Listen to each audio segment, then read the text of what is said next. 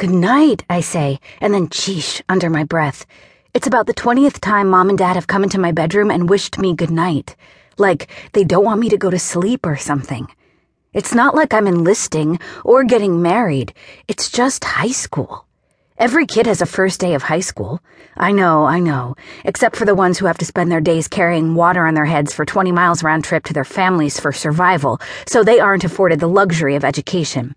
I just mean most regular American kids like me. We want you to know, Dad starts, but then Mom interrupts. We love you, Ethan, she blurts. There are tears in her eyes. Again. You've been so great about this move, and your father and I. I guess we just want you to know how much we appreciate who you are. I hug and pat her, I admit, a little condescendingly, on the back. Hit the light switch over her shoulder.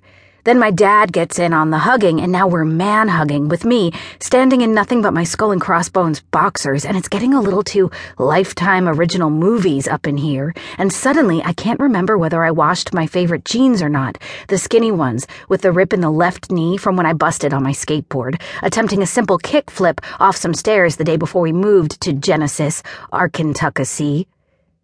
Okay, it's Genesis, Tennessee, but what's the diff, really? There's no art house theater here, no skate park, no cereal bar. It may as well be the moon.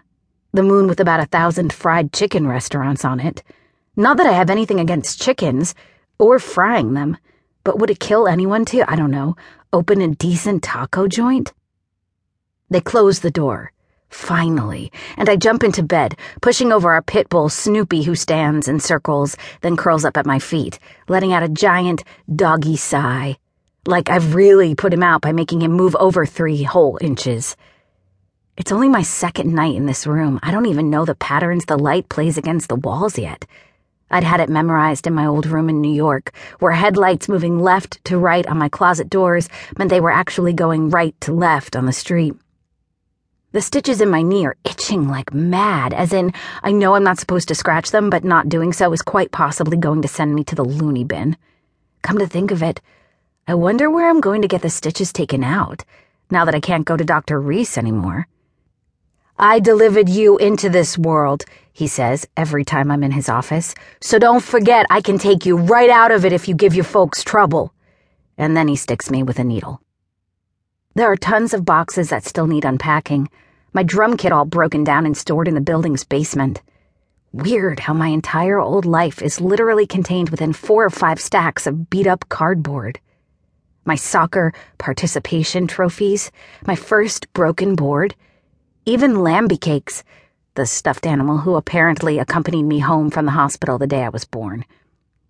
Something makes me want to leave the boxes packed and just start over. You can, you know, I'm thinking to myself, lying on my back in the dark, cradling my head in my palms. Damn, my pits stink. Guess sex ed was no joke. Unsettling changes that are nonetheless completely natural. Nothing natural about the swamp funk swathing my entire body. Not enough deodorant in the world. I'll shower in the morning. Maybe I could just wake up tomorrow and be the dude I always wanted to be. Confident, funny, tall, grew two inches over summer. Got game with the ladies.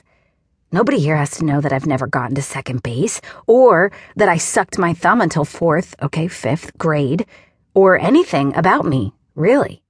Mom hasn't even started putting up embarrassing family photos in the apartment yet, which is peculiar now that I'm thinking about it, because for as long as I can remember, our houses have always been filled with pictures of me staring back at myself through every year of my life. So many bad haircuts. I keep lying here, watching the occasional light dart in random directions across the walls. No rhyme or reason to it. Each flash startles me. Crazy to be living in some bland apartment complex outside a city I've never visited before.